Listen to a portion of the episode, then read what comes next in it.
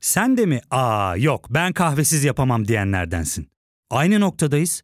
İlk ve tek kahve üyelik uygulaması Frink'le tanış. Hem bütçeni koru hem de hiç bitmeyen kahvenin tadını çıkar.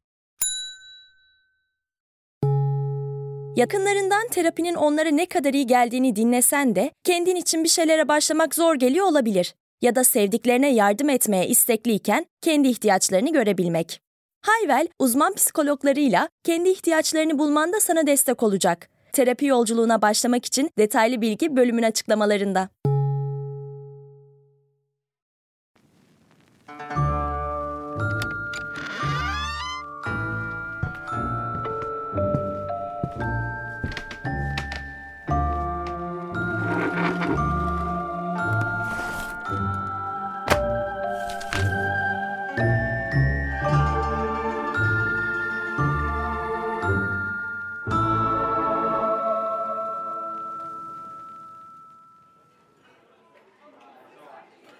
Jordan Graham bir pazar gecesi kiliseden sonra gittikleri Taco Bell'de Cody Lee Johnson'ı ilk kez gördü.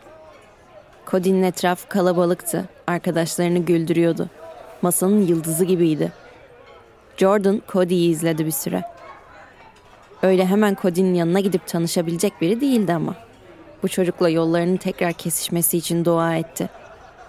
Neyse ki kısa bir süre sonra 31 Ekim 2011'de Jordan ve Cody bir Cadılar Bayramı partisinde tanıştılar. İlk bakışta farklı kişilikleri olmasına rağmen tanıştıkları anda inkar edemedikleri bir çekim olmuştu. Bu Jordan için alışkın olmadığı korkutucu bir histi. Cody içinse Jordan'a sırılsıklam aşık olması pek de uzun sürmemişti. Jordan daha çekingendi. Cody kadar sosyal değildi ve inancına ondan daha bağlıydı. Evlilikten önce sevişmenin doğru olmadığına inanıyordu. Cody'nin yakınları Jordan'ın Cody üzerindeki etkisinden çok memnundu.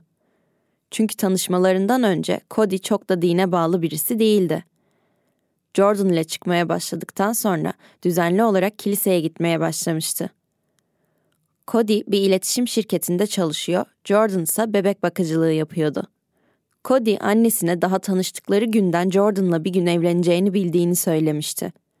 Tanıştıklarında Cody 24, Jordan ise 21 yaşındaydı ve bir aile kurma konusunda aynı hayali paylaşıyorlardı. Ancak Cody'nin arkadaşları ilişkilerinin biraz tek taraflı olduğundan endişeleniyorlardı. Söylediklerine göre Cody, Jordan için her şeyi yapıyordu ve hiçbir karşılık beklemiyordu. Tek isteği sevgilisinin mutlu olmasıydı. Jordan bunun karşılığını vermiyor gibiydi ve çabalamıyordu da. Cody her gün onu görmek isterdi ancak söylenenlere göre Jordan buluşmamak için hep bir bahane uydururdu. Randevulara çıkarlardı ancak hiç baş başa olmazlardı. Jordan daima yanında arkadaşlarını getirirdi. Sanki Cody ile yalnız kalmayı istemiyormuş gibi. Hatta arkadaşlarının söylediklerine göre çift insan içinde hiç el ele tutuşmaz, birbirini öpmez ya da birbiriyle flört etmezdi. Her şeye rağmen Cody aşkına inanıyordu ve kalbine göre hareket etmekte kararlıydı maaşının bir kısmını biriktirmeye başladı. O parayla Jordan'a bir yüzük alacaktı. Aralık 2012'de bu hayalini gerçekleştirdi ve Jordan'a evlenme teklif etti. Jordan çok mutlu olmuştu. Hatta hemen Instagram hesabında yüzüğünün fotoğrafını paylaşmıştı. Düğün günü 9 Haziran 2013 olarak belirlendi ve hazırlıklar başladı. Jordan yakın arkadaşı olan Kimberly Martinez'i baş nedimesi olarak seçti. Kimberly düğünlere bayılırdı bu yüzden çok heyecanlıydı. Ancak işlerin çoğunu yaparken kendini yalnız bulunca bundan biraz rahatsız olmuştu. Kimberly'nin söylediğine göre Jordan düğün için değil, düğünü planlamak için heyecanlıydı. Ne zaman Kimberly ona gerçekten evlenecek olduğunu hatırlatsa biraz sinirleniyordu. Mesela Jordan müstakbel kocası Cody ile birlikte düğünü planlamak için vakit geçirmezdi.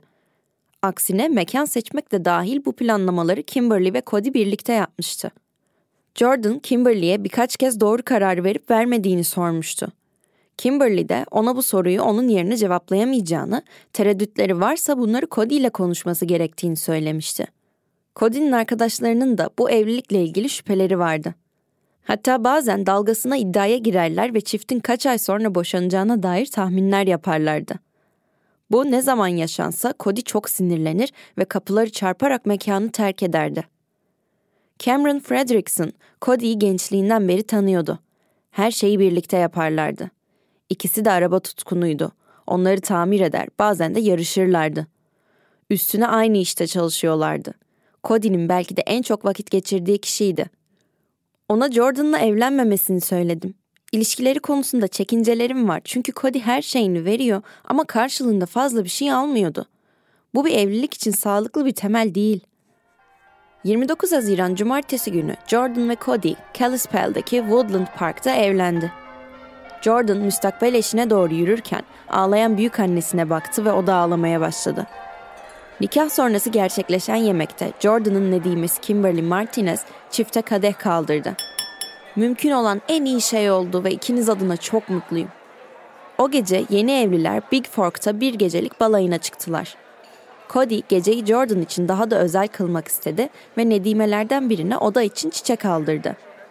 Cody tüm güzellikleri Jordan'ın önüne sermeye çalışıyordu tabii. Ama bir şeylerin yolunda gitmediğini göremiyordu. Gelinin arkadaşı Hannah düğün günüyle ilgili şunları söyledi. Koridorda histerik bir şekilde başını sallayarak ağlıyordu. Buna tanık olmak hiç güzel değildi. Gelinler normalde mutluluktan ağlar, eşlerine aşkla bakarlar. Ama Jordan oraya çıktığında bir kez olsun başını kaldırıp Cody'ye bakmadı. Cody ellerini tutmuş halde gözlerine bakmaya çalışıyordu ama Jordan'ın gözleri hep yerdeydi. Ertesi sabah Jordan isteksizdi, umutsuzdu, hatta pişmandı. Kimberly'e 30 Haziran saat 22.31'de bir mesaj gönderdi. Kimberly'e tamamen çökmüş hissettiğinden bahsetti.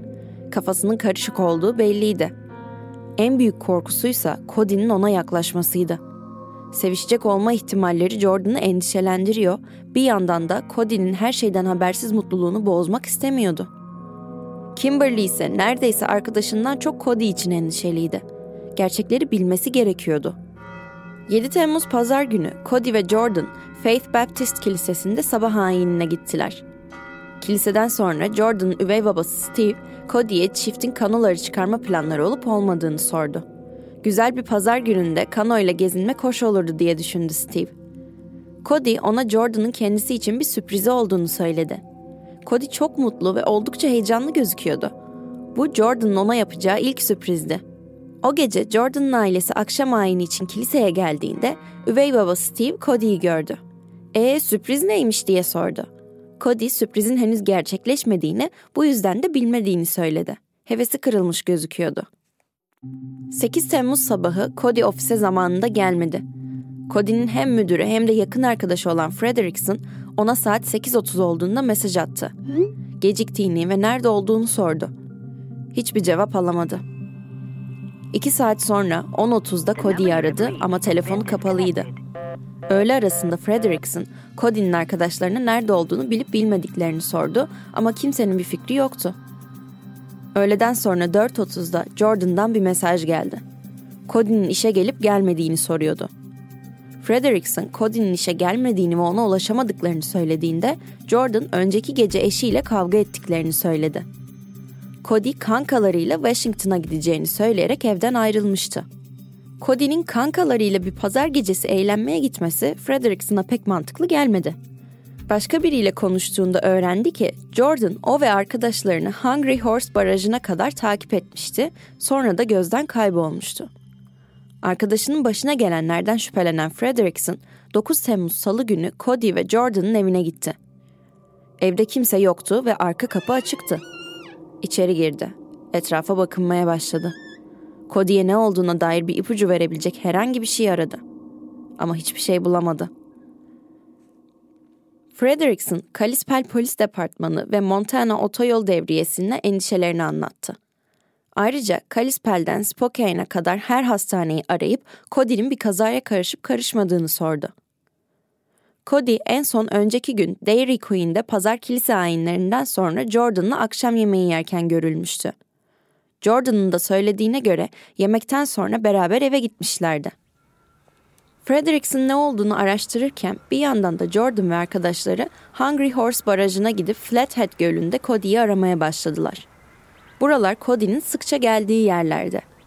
Cody'nin arkadaşı Amy de oradaydı. Jordan'ın davranışları onu rahatsız etmişti. Gülüyor ve birileriyle mesajlaşıyordu. Kocasını aramak ya da yardım etmekle pek ilgilenmiyor gibiydi. Jordan'ın arkadaşı Hannah ise şunları ekledi. Takılıyor, etrafta zıplıyordu. Dondurması vardı, dondurma külahıyla otoparkta dolaşıyordu. Duygularını göstermekten çekinmiyordu. Hatta onu hiç bu kadar mutlu görmemiştim. Kalispel'e geri dönerken Jordan'ın telefonu çaldı. Polis memuru Chad Zimmerman onun sorgulama için karakola beklendiğini söyledi. Akşam 7'den kısa bir süre sonra Jordan polis merkezine gitti. Zimmerman Jordan'ı sorgu odasına getirdi ve o gece hakkında sorular sormaya başladı. Jordan şarj aletini bakıcılık yaptığı evde unuttuğu için oraya gittiğini ancak döndüğünde ise Cody'nin evde olmadığını söyledi. Bunlar yeni evli çift tartıştıktan sonra olmuştu. 30 dakikalık bir sorgudan sonra Zimmerman Jordan'ı ön kapıya kadar götürdü ve ayrıldılar. Ertesi sabah 10 Temmuz'un erken saatlerinde Jordan'a bir e-posta geldi. Benim adım Tony. Artık Cody'yi arama zahmetine girmenize gerek yok. O gitti. Twitter'da yazdıklarını gördüm ve sana e-posta göndereyim dedim. Bazı arkadaşlarıyla geldi ve benimle pazar gecesi Columbia Falls'ta buluştu. Bir sürü arkadaşlarıyla birlikte olması ve onları keyifli bir gezintiye çıkarması gerektiğini söyledi. Adamlardan üçü ormanda bir yere gezmeye gittiklerini söyleyerek geri geldiler ama Cody yoktu. Cody'nin ormanda arabadan inip yürüyüşe çıktığını, ardından da uçurumdan düştüğünü söylediler. Öldüğünden eminler Jordan. Adamların kim olduğunu bilmiyorum ve bunu dedikten sonra da kaçtılar. Bu yüzden kayıp şahıs raporunu iptal edin. Cody kesinlikle öldü. Tony. Ya fark ettin mi? Biz en çok kahveye para harcıyoruz. Yok abi, bundan sonra günde bir. Aa, sen Frink kullanmıyor musun? Nasıl yani? Yani kahvenden kısmına gerek yok. Frink'e üye olursan aylık sadece 1200 TL'ye istediğin çeşit kahveyi istediğin kadar içebilirsin. Günlük 40 TL'ye sınırsız kahve mi yani? Çok iyiymiş. Aynen. Hatta şu anda 200 TL'lik bir indirim kodu da var. E hadi hemen indirip üye ol da bu fırsatı kaçırma. Terapiye başlamak, içinden çıkamadığın döngüleri kırmak, bazı yanlış bulduğun kararlarını değiştirmek ve kendinle beraber daha huzurlu bir yaşam inşa etmek için atabileceğin en değerli adımlardan biri. Hayvel ile yoğun yaşam tempona uyum sağlayarak online terapi seanslarını takvimine göre ayarlayabilirsin. Bini aşkın uzmandan sana en uygun terapisti seçebilir, PodB10 koduyla indirimden yararlanabilirsin. Detaylı bilgi açıklamalardaki bağlantıda. Jordan bu e-postayı arkadaşı Hannah'ya gösterdi. Hannah dehşete düşmüştü. Jordan ve annesi Lindy Kalispel Polis Departmanı'na gitti. Oraya vardıklarında onları görüşme odalarından birine geri götüren dedektif Corey Clark'la karşılaştılar. Jordan telefonunu Clark'a verdi. Dedektif Clark bu e-postayı oldukça şüpheli bulmuştu. Sanki biri olayın üstünü kapamak istiyormuş gibiydi. Diğer dikkatini çeken şey ise Jordan'ın sakinliğiydi. Polis memurları telefonunu ve Cody'den gelen herhangi bir kısa mesajı görmek istediler ancak Jordan günün sonunda mesajlarını her zaman sildiğini söyledi. Nedeni ise bakıcılık yaptığı çocuklardan birinin telefonunu karıştırmasıydı. Jordan'ın telefonunu incelemeye aldılar. Öğleden önce dedektif Melissa Smith görüşme odasına girdi. Clark'la Jordan'ın hikayesinin tutarsızlıkları hakkında konuşuyordu. Masanın üzerinden Miranda hakları ile ilgili bir kağıt parçası kaydırdı. Smith, Jordan'a tutuklu olmadığını ancak sessiz kalma hakkına sahip olduğunu ve söylediği her şeyin bir mahkemede aleyhine kullanılabileceğini söyledi. Jordan kağıdı imzaladı ve Smith'le konuşmaya devam etti. Daha sonra Kalispel Polis Departmanı Tony S. ile ilgili herhangi bir bilgi için Google'a bir mahkeme celbi gönderdi. Daha sonra hesabın Jordan'ın ebeveynlerinin bilgisayarına bağlı bir IP adresinde oluşturulduğunu buldular. Öğleden sonra geç saatlerde Jordan, arkadaşları ve ailesiyle Glacier Park'a doğru yola çıktı. O akşam Loop'ta durdular. Jordan arabadan indi ve otoparkta dolaştı. Cody ile daha önceden yanından geçtikleri uçuruma doğru yürüdü. Duvarın dibine inmek istediğini söyledi ama erkek kardeşi oranın çok karanlık ve tehlikeli olduğunu söyleyerek izin vermedi. Ertesi öğleden sonra grup tekrar Glacier'e döndü ve bu sefer kayıp posterleri asmak için yol boyunca durdular. Sonra Loop'a geri döndüler ve Jordan yine aynı noktaya döndü. Aşağıya duvarın dibine tırmandı ve derin vadiye baktı. Arkadaşları ve ailesi neden hala ısrarla oraya inmek istediğini sordu. Sadece içimde bir his var diye cevapladı Jordan. Birkaç dakika sonra Jordan durdu ve bir şey gördüğünü söyledi. Kardeşi Michael hemen yanına koştu. Yaklaşık 60 metre aşağıda Cody'nin cesedi suda yüzüstü yatıyordu. Michael gördükleri karşısında yere çöktü ve ağlamaya başladı. Jordan ise sakince oradan uzaklaştı. Jordan nedimelerinden biri olan Cecilia Llewellyn ile arabaya bindi ve Lake McDonald Lodge'a doğru yola çıktılar. Cecilia, Jordan'ın kulübeye giden yolda boş boş konuştuğunu söyledi. Jordan ona, artık onu bulduğumuza göre dedektife söyleyebiliriz ve o da bizi rahat bırakabilir demişti. Saat 20.30'da orman rehberi Steve Powers, Jordan'la buluşmak üzere sevkiyattan McDonald Gölü'ne gitmesi için bir telefon aldı. Oraya vardığında Jordan'la birkaç dakika konuştu ve ardından bir ifade doldurmasını istedi. Powers, cesedi nerede bulacağını bilmesinin garip olduğunu düşündüm dedi. Bunu sorduğumda oranın Cody'nin ölmeden önce görmek istediği bir yer olduğunu söyledi. Önceki sabah Jordan'la görüşen Kalispel polis dedektifi Clark köpeğini gezdiriyordu. Clark Jordan'ın mahallesinde yaşıyordu ve evinin önünden geçerken ön tarafta duran çöp yığınında tuhaf bir şey fark etti. İçinde aşk mektupları, oyuncak ayılar, sevgililer günü kartları ve bir gelinlik parçası vardı. Clark kutuyu eve geri sürükledi ve her şeyi garaj zeminine boşalttı. İçindekilerin fotoğrafını çekti ve sonra hepsini tekrar paketledi ve kapıya kadar sürükledi. Biraz sonra Cody'nin cesedinin parkta bulunduğuna dair bir telefon aldı. Ertesi sabah 12 Temmuz'da yetkililer Cody'nin cesedine doğru yürüdüler. Dedektifler akıntının aşağısında ayakkabısının tekini ve savcıların daha sonra göz bağı olarak kullanılmış olabileceğini tahmin ettiği bir siyah bez parçası buldular. Yetkililerden biri bir cüzdan buldu ve cesedin Cody Lee Johnson'a ait olduğu kesinleşti. Olay yeri araştırması bitince Cody Johnson'ın cesedi bir ceset poşetine kondu ve vadiden havalandırıldı. Birkaç gün sonra Cody için bir cenaze düzenlendi. Ardından gelen anma ve yemek sırasında Cody'nin bazı arkadaşları Jordan'ın yas tutmaktan çok telefonunda vakit geçirdiğini fark etti. Cody'nin ölümünü çevreleyen şüpheli koşullar nedeniyle FBI tam bir soruşturma başlatarak davaya dahil oldu. Araştırmalarının bir parçası olarak Glacier Ulusal Parkı'nın batı girişindeki güvenlik kameralarını incelediler.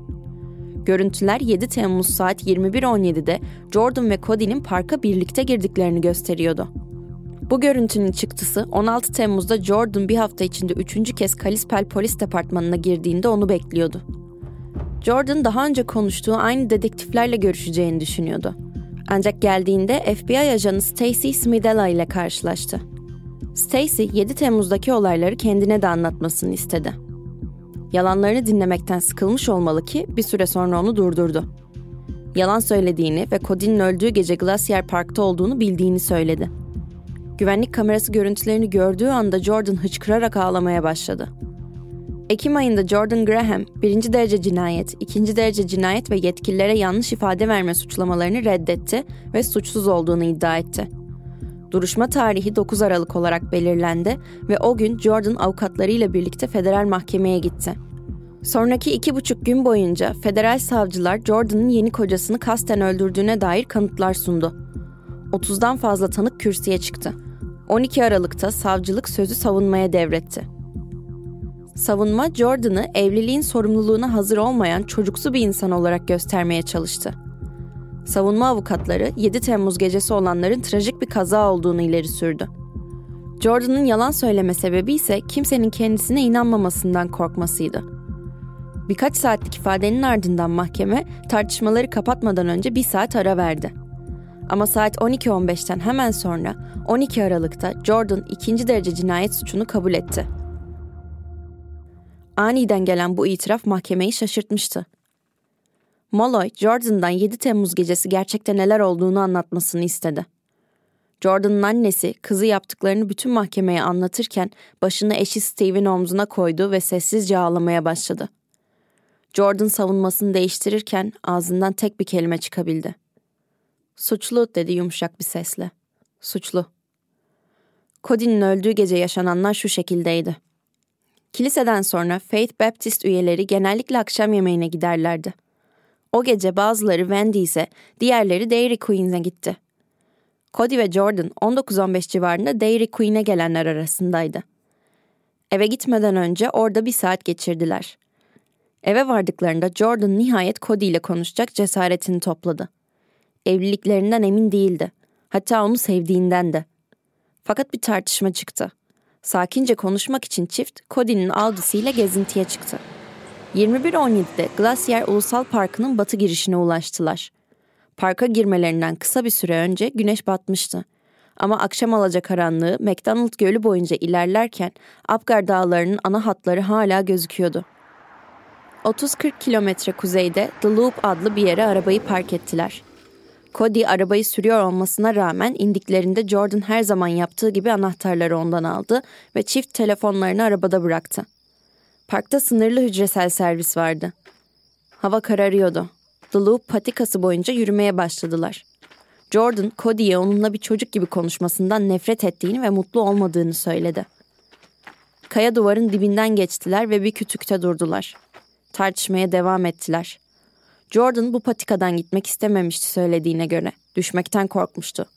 Cody ise korkmadığını, hatta gözlerini bağlasa bile düşmeyeceğini söyledi. Kavga yoğunlaşırken Cody Jordan'ı kolundan kavradı.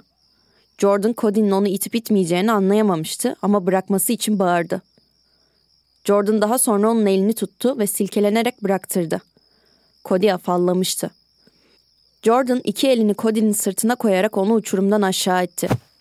Yaklaşık 60 metre yükseklikten yüzüstü düştü. Daha sonra ayakkabısının bulunduğu yerdeki bir kayaya çarptı. Çarpmanın etkisiyle sağ göz yuvası ezildi ve kafatasında yaklaşık 17 santimetrelik bir kırık oluştu. Düşme sırasında bacakları fena halde yaralanmış ve birden fazla kaburgası kırılmıştı. Kalbi de yarılmıştı. Cody'ye otopsi yapan doktor, onun künt travma sonucu öldüğünü ve yaralarının bir araba kazasında alacağı yaralara benzer olduğunu söyledi. Uçurumun tepesindeki Jordan patikaya döndü ve arabaya yöneldi. Kalispel'e doğru sürdü. Jordan, Glacier Park'tan ayrılırken interneti tekrardan çekmeye başladı. Kimberly'e Cody ile tartıştıklarını, Cody'nin ona zarar vermeye çalıştığını söyledi.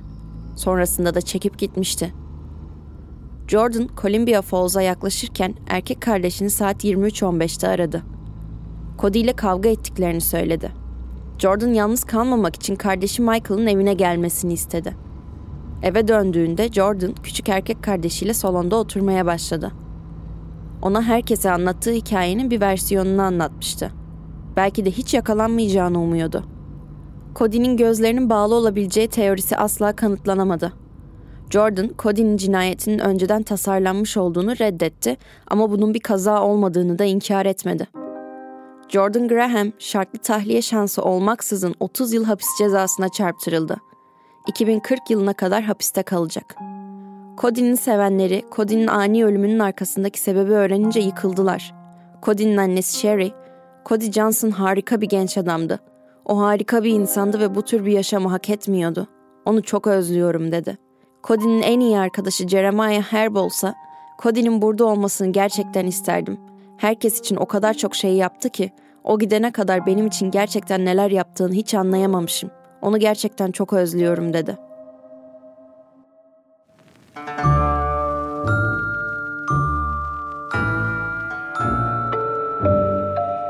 Evet bu haftanın sizler için seçtiğim karanlık dosyasını ziyaret ettik. Bir sonraki karanlık dosyada görüşmek üzere. Kendinize iyi bakın.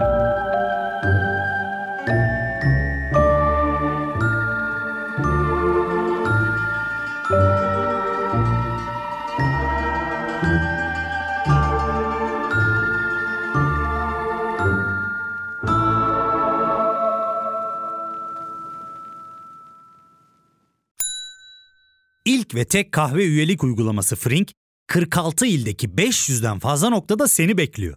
Açıklamadaki kodu girerek sana özel 200 TL'lik indirimden faydalanmayı unutma. Hadi sen de Frink üyeliğini başlat, kahven hiç bitmesin. Hem bugününe hem yarınına katacaklarıyla terapi yolculuğuna ve daha iyi hissetmeye bugün Hayvel ile başla. Açıklamadaki linkten Hayvel'i indir, ücretsiz tanışma görüşmelerinin ardından bütçene uygun seans paketini seç ve terapi yolculuğuna başla.